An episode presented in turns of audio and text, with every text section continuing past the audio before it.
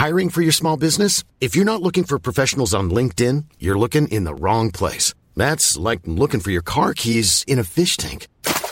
LinkedIn helps you hire professionals you can't find anywhere else, even those who aren't actively searching for a new job but might be open to the perfect role. In a given month, over 70% of LinkedIn users don't even visit other leading job sites. So start looking in the right place. With LinkedIn, you can hire professionals like a professional. Post your free job on linkedin.com slash people today.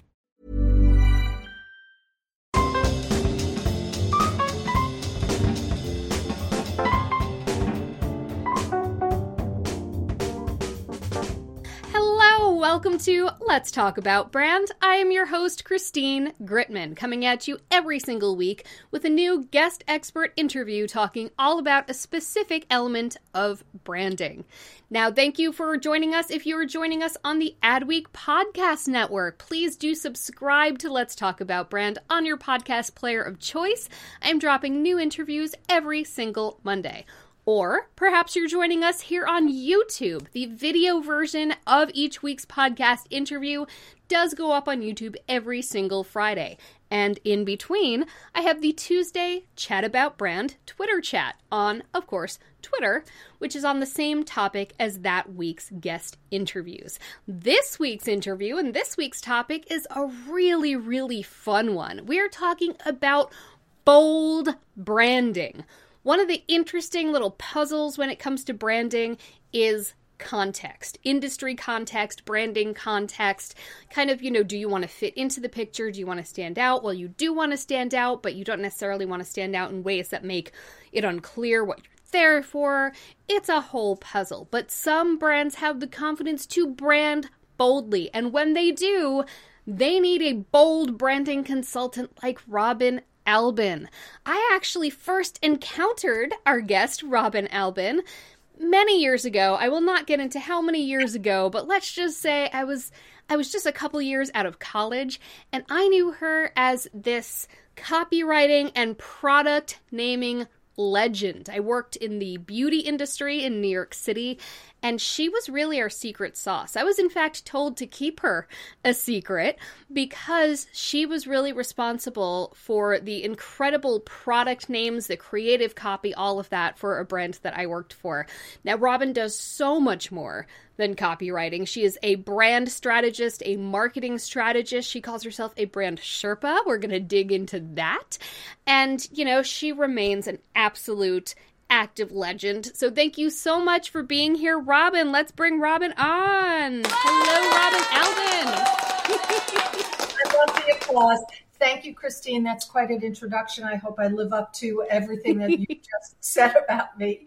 It's a lot. Um, but yes, we were just chatting before we got on air here about being at Origins, which mm-hmm. was the brand that we first were parallel pathing with, right? Um, yeah. I was with Origins for 25 years as their head copywriter and brand strategist, and actually was one of the founding me- members of the Origins team, recruited out from the world. Um, so it was a great experience. And talk about my favorite brand in the entire world.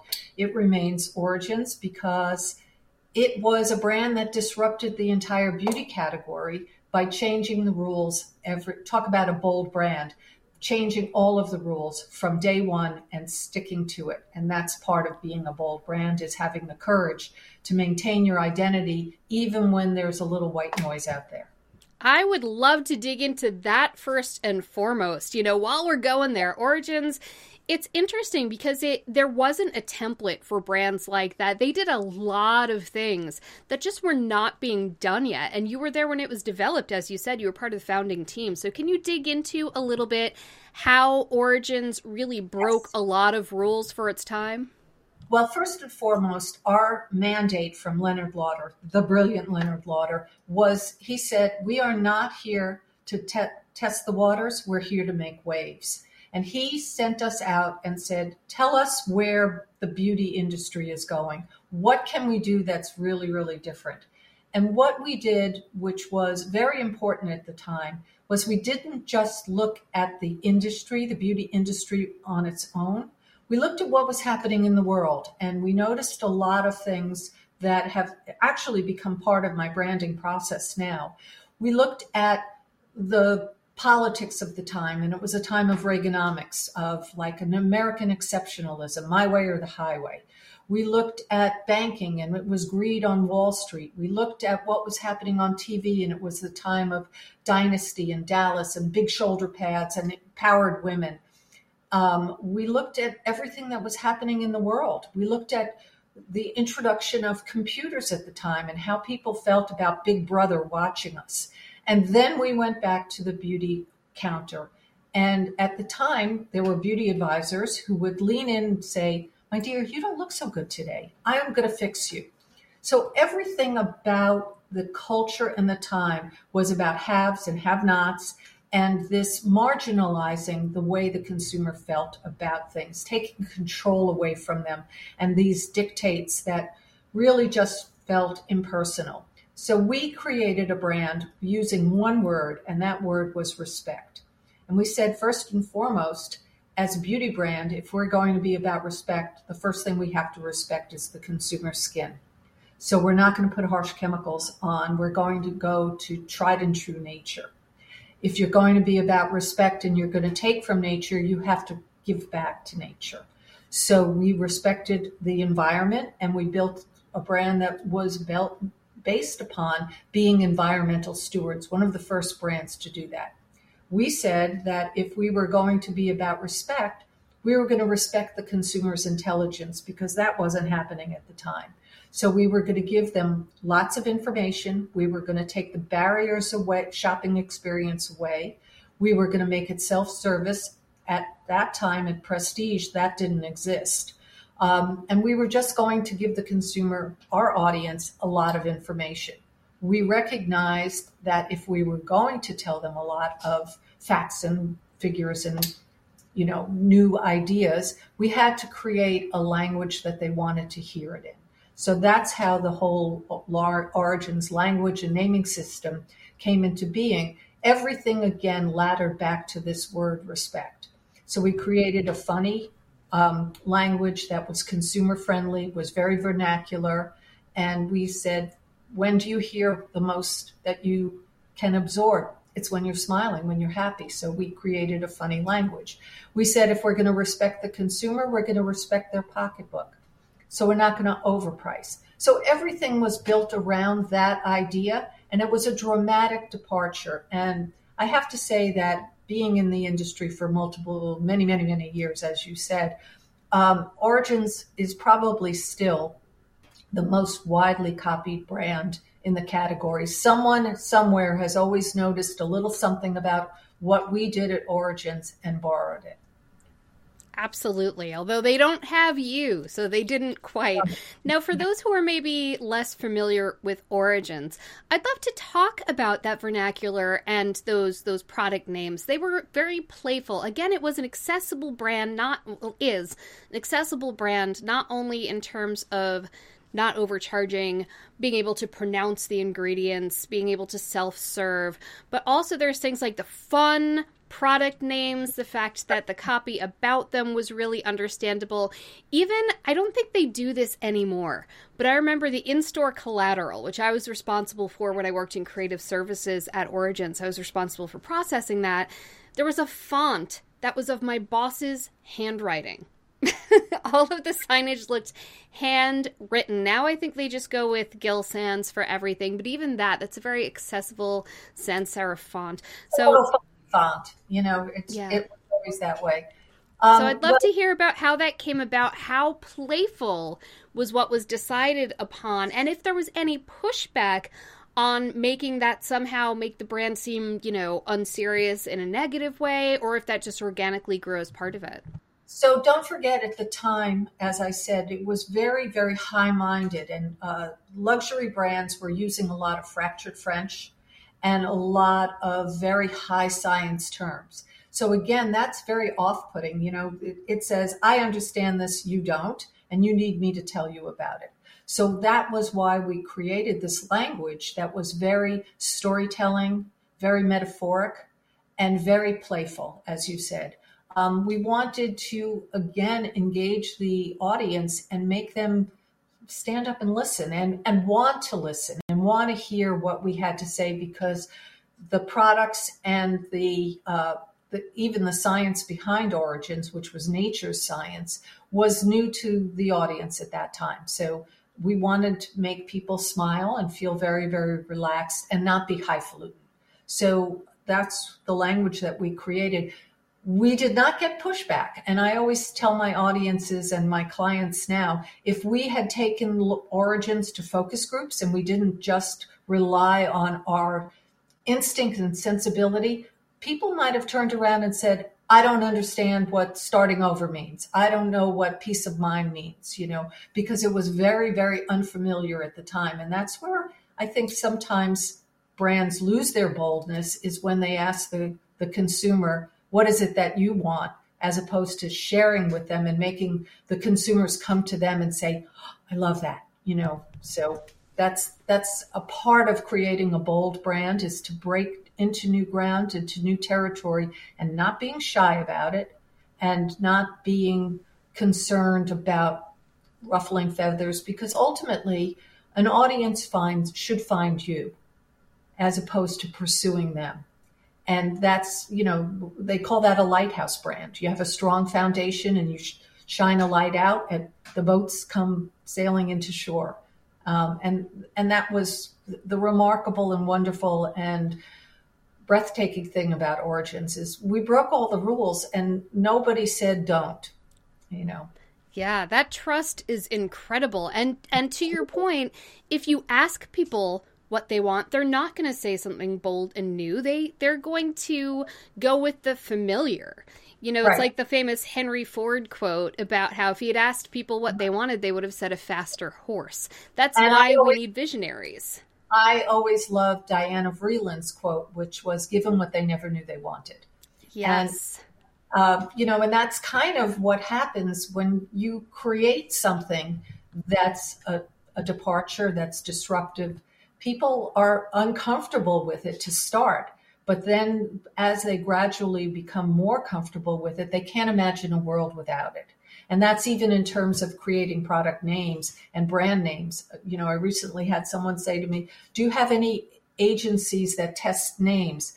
And I said, Gee, in, in all the years I've been naming brands and products, I've never tested them. You know, it just, you put them out there and you were talking about context and window dressing. So much of a name and so much of a brand is what you do with it to bring it to come to life. And once you have all of that context that makes things make sense, it really changes the dynamics. And you could do things that are a lot braver because you have all of these, you, you create this brand world that supports it and one thing I especially love about this particular story is that it illustrates that in order to be bold and disruptive, you don't have to be, you know, grating or in your face yeah. in any sort of negative way. Origins is so friendly and it's got such an again accessibility is a whole part of it. And so I love that that pointed out that boldness does not have to equal you know, I'm trying to come up with a better word for it. but you know, when people think of bold bold brands, they think of stuff being in your face, yeah, and being very aggressive, and and a bit of arrogance and ego built into it. You know, mm-hmm. strutting your stuff, and that's not that's not in my mind what a bold brand is. In my mind, a brand that is bold has a point of view, and has an insight into the audience what is what can we do to differentiate ourselves from what is already out there? What's wrong with the world? You know what's wrong with the way things do business? I'm working with a, a startup now. It's called color forge and one of the things that they noticed is that uh, when you work with contract manufacturers a lot of times that there are minimums that are very costly and prohibitive for young brands to be able to access limited runs. You know, generally you have to have a five thousand dollar, a five thousand unit production thing. For a small brand, that's a big investment. So by doing 3D printing, they could print out. They could do five units. They could do 50 units. They could do 500 units. It will eventually, when it's launched, it will change the dynamics of how products are manufactured. So that's a bold brand taking, you know, what has been in the category for a very, very long time and saying there's a better way to do this. Um, another bold brand that I'm working with has said, you know, there are consumers out there that are not getting the attention or the, the mindset that they deserve. So I'm working with a, a founder. Her name is Victoria Watts, and she has created a the Cyrus system, which is a substitute for Braille, so that the hmm. blind and visi- visibly impaired can navigate packaging and understand the difference between products. When you think about it, you go into your bathroom, and if you have three jars of product, how do you know which is the moisturizer and which is the cleanser? You know, hmm. or tubes rather like that. And so she's created a symbol system, a little like emojis, that will be a language that will help the blind and visually impaired. And hey, I wear glasses. When I look at a little package that has mice type on it, you know, you, you, you don't think about the visual impairment. Or if you're in the shower, for example, and you have shampoo uh, suds in your eyes, you're visually impaired. So this is going to be a very breakthrough thing and a breakthrough product that she's launching. And that is a bold making a statement and saying, hey, we're all about inclusivity and body types and color of your skin. What about this audience? So, you know, there there are different ways to be bold by identifying something that is not working that can be improved on and taking and having a point of view about that. And then, as we said before, really sticking to that point of view. I love. I'm Sandra, and I'm just the professional your small business was looking for. But you didn't hire me because you didn't use LinkedIn jobs. LinkedIn has professionals you can't find anywhere else, including those who aren't actively looking for a new job but might be open to the perfect role like me. In a given month, over 70% of LinkedIn users don't visit other leading job sites. So if you're not looking on LinkedIn, you'll miss out on great candidates like Sandra. Start hiring professionals like a professional. Post your free job on linkedin.com/people today. Hey, it's Ryan Reynolds and I'm here with Keith, co-star of my upcoming film If, only in theaters May 17th. Do you want to tell people the big news? All right, I'll do it. Sign up now and you'll get unlimited for $15 a month and six months of Paramount Plus Essential Plan on us. Mintmobile.com slash switch. Upfront payment of $45 equivalent to $15 per month. Unlimited over 40 gigabytes per month. Face lower speeds. Videos at 480p. Active Mint customers by 531.24 get six months of Paramount Plus Essential Plan. Auto renews after six months. Offer ends May 31st, 2024. Separate Paramount Plus registration required. Terms and conditions apply if rated PG. That. So the so a couple of the examples that you gave showed not only a disruption of brand, but also a disruption about the product itself. The idea of looking for that hole in the market, looking at something that could be done better. But, you know, of course, not every brand out there is specifically addressing something that hasn't been addressed. Sometimes they are, you know, addressing things that do exist. They're just addressing it from their own distinct point of view. So what are some what are some ways that brands can can do that or should they even? If you're not bringing something new to the table, can you oh, even be a bold brand? Absolutely. Absolutely. There's no reason why a an incumbent brand or a legacy brand can't be bold and a lot of times what happens is over time brands start to accumulate a lot of assets and artifacts. And all of those things start to collide with one another. And what made this brand successful in the first place no longer exists. It's, I call it, you, you've got this big kettle of soup, and nothing is really standing out and coming to the forefront. So part of the process that I do is I call it detonating and I blow the brand up. I take it apart piece by piece and look at all of the different elements of the brand. And then like what we did with Origins, weighing it not just against the category it exists in, but against the universe because no decision that we make is influenced by one thing. We are part of the world and everything from politics to climate change to inflation influences all of our decisions. So then by taking a look at all of these elements, these assets that a brand has and saying, what do they mean contextually in the world today? You can begin to say what stands out as part of this brand that we need to bring to the surface, to bring it up to the top, and then use the rest of the information that the brand has at its disposal as part of the hierarchy, the, an organization of what is important and what can you begin to take from your heritage or from things that you've done and say, this is going to resonate strongly with today's audience. It's part of our DNA, but it means something more important now. So I wasn't even intending to take the conversation in this particular direction, but I happened to notice that right behind you is a book on the metaverse.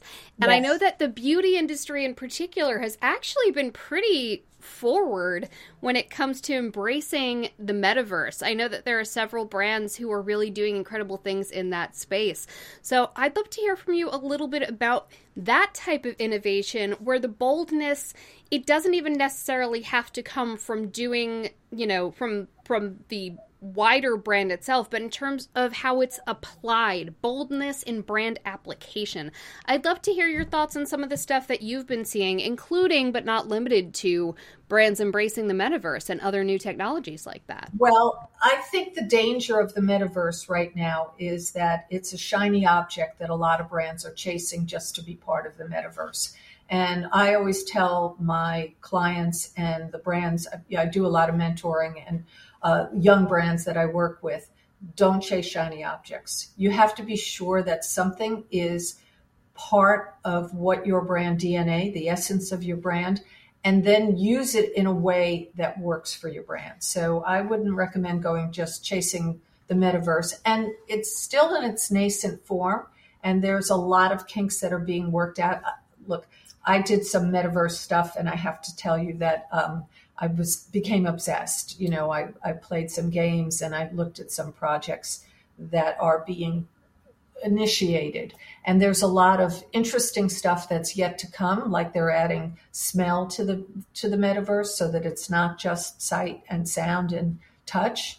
So there's a lot of of new things that are coming. There's a lot of ways to use the metaverse for medical and for technology uh, that is behind the scenes and not necessarily consumer facing.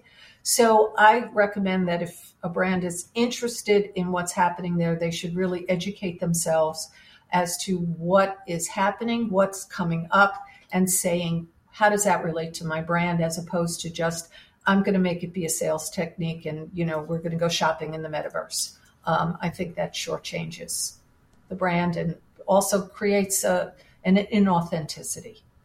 Yeah, absolutely. You don't want to be just kind of a, a no.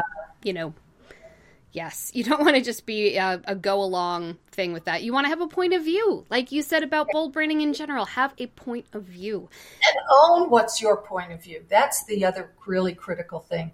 Is that just because I, I read this the other day and it made me really stand up and take notice. Um, if everybody if someone told you to go jump off a bridge because everybody's doing it are you going to go jump off a bridge? And it was in a book uh, uh, actually it was in a medical book that i was reading for another project that i'm working on.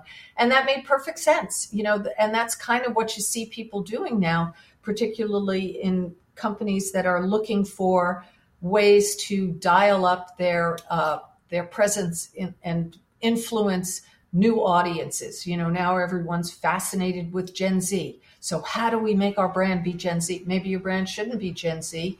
Maybe it should be a millennial and let Gen Z find you. Again, this lighthouse thought. Though, to that end, so we talked about brands being disruptors to existing spaces, to looking at the context, tossing it out the window, saying, here's our point of view, here's how we're showing up, here's how we're going to disrupt. We've talked about brands who maybe aren't something new, but how they are going to present their unique point of view. But what if you are a brand that really is something new? What if you're something where you're kind of writing the rule book as you go? You are building the airplane while you're flying it. You are jumping off the bridge and you want people to jump off with you. What are some ways that brands can simultaneously be bold enough to make an impact without being so bold that people don't want to follow them on that journey? Well, I think that it's very, very important. You know, we're talking about breaking rules, but I think that what is very, very critical, and I brought this up with Origins, is to have a consistency and a point of view that you stick to. And not just say, well, we're going to be bold, and so we're going to try this, and we're going to do that, and be all over the place. It needs to ladder back um, to your point of view. And I talked a little bit before about Origin's word being respect. When I do a brand, rather than having uh, it be develop a purpose and a promise or whatever that becomes a litany, a laundry list of terms, I make my brands do one word. And that one word becomes the promise. And everything that you do should go to support, to reinforce, to get the consumer to understand how that word becomes part of the brand. And again, with Origins, we never uttered the word respect. It was all delivered through our actions and the way the brand conducted itself. And that's what's really, really important. So that when you're asking the question about how to execute this, you find the word and you say, what does that word mean in a shopping experience? What does it mean in packaging? What does that one word mean in terms of product development, in terms of our digital and social? And by doing that, you stay consistent, you reinforce what you stand for, and the, your audience has reason to believe in you and not only believe you, but say, I, I choose this brand because it resonates with me. Now, I of course love personal branding. So, Robin Albin, what is your one word for your personal brand? Oh, insurgent. I am I am the original insurgent, and um, so uh, I'm here to help you break the rules, to challenge yourself to be a little bit more courageous, and to take smart chances, not just risks to for the sake of taking risks, but to develop your point of view and then be able to execute it in a way that you own. That I think that's the most important thing. And frequently people ask me about archetypes because I'm a big believer in archetypes. So I, I think that while you have one word, you should have two archetypes because the greatest creative experiences have a, a sense of creative tension and there is, that's what makes us interesting. And as storytellers what is a story without conflict? It's nothing. There's no reason to listen to it. So by creating this tension within your brand as your point of view and your way of executing it you become uh, interesting. We all have different dimensions to our personalities. So i would say that i am a rebel and a caretaker because while i'm encouraging you to jump off a cliff I've got your parachute and I'm going to help you. I'm going to be right behind you, ready to pick you up and, and help you move forward. So, again, that also becomes part of the brand Sherpa story that um, we talked about earlier. Um, I'm here to guide you, I'm here to liberate your ideas. It's not my idea, it's not my way or the highway. It's something that is locked within your brand that I am going to help you find and guide you to the other side. I love that. I gotta look into more. I gotta look into brand archetypes more. You know how sometimes certain words or phrases or things just keep coming into your path, just one after the other. Brand archetypes keeps coming up, so I, I need to dig into that a little bit more. Yeah, now, and you can really begin to see once you understand the different archetypes, the brands whose archetypes resonate there. Know. Now, Final question. We've talked a lot about bold branding, about, as Leonard Lauder said to you when creating Origins, we're not here to test the waters, we're here to make waves. Are there situations in which a brand should maybe not consider striding boldly forward? Is there are there situations, are there industries, are there any reasons why a brand should not go bold? Yes. If you don't have the stomach for it, do not do it. Um, I was recently talking with a, a young entrepreneur and he vacillated back and forth. He just said, I can't do it. I can't do it. And I said, you know what? Don't do it. If you cannot say, come on, let's go. I want to do this. This is really exciting. I'm a little scared, but let's go do it, then don't try, don't don't do it because there's too many things. There are black swans waiting in the weeds to jump out at you. There's all these different mistakes that you'll make, and if you're just not of the courageous, brave type of leader or company, then then there's nothing wrong with following a normal path of tried and true of you know selling pro- wonderful products. But if you want to break away and break the rules you've got to have the stomach for it i always say that Insurgents my agency is an acquired taste. It is not for everybody. And you know that i'm going to push you and i'm going to challenge you and i'm going to make you think about things in a unique way. And that's not for everybody.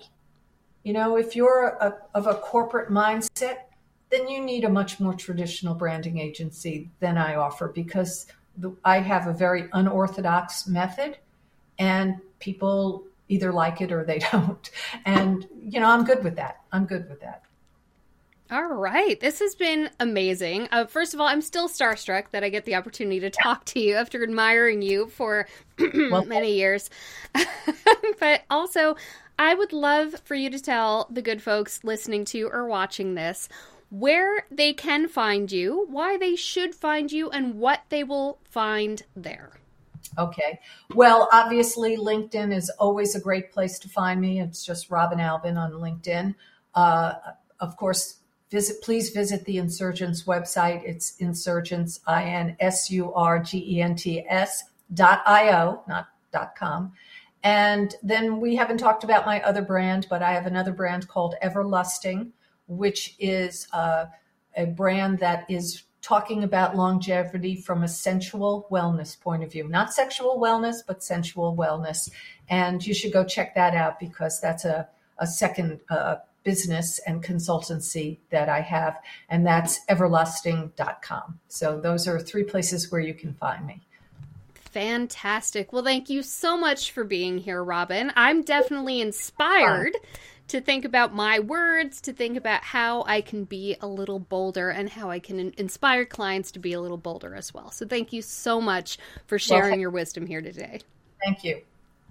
And thank you for joining us for Let's Talk About Brand. If you are joining us on your podcast player of choice, please subscribe to Let's Talk About Brand so you can make sure not to miss a single Monday episode and leave a review if you love it, which I'm sure you do. How could you not? And if you're joining us on YouTube on Fridays, again, make sure you subscribe to the Christine Gritmon Inc. YouTube channel so that you don't miss a video podcast episode on Fridays and I hope to see you on let on Chat About Brand on Twitter on Tuesdays. Please do join me next week in whatever format you choose when I will be here with another brilliant guest expert talking about another specific element of branding. Thanks so much. Bye. Thanks for listening to Let's Talk About Brand, part of the Adweek Podcast Network and ACAST Creator Network. This podcast was produced by Christine Gritmon, executive produced by Al Manarino and John Heil, and edited by Christine Gritmon. You can listen and subscribe to all of Adweek's podcasts by visiting adweek.com slash podcasts. Stay updated on all things Adweek Podcast Network by following us on Twitter at Adweek Podcasts. And if you have a question or suggestion for the show, send us an email at podcast at adweek.com.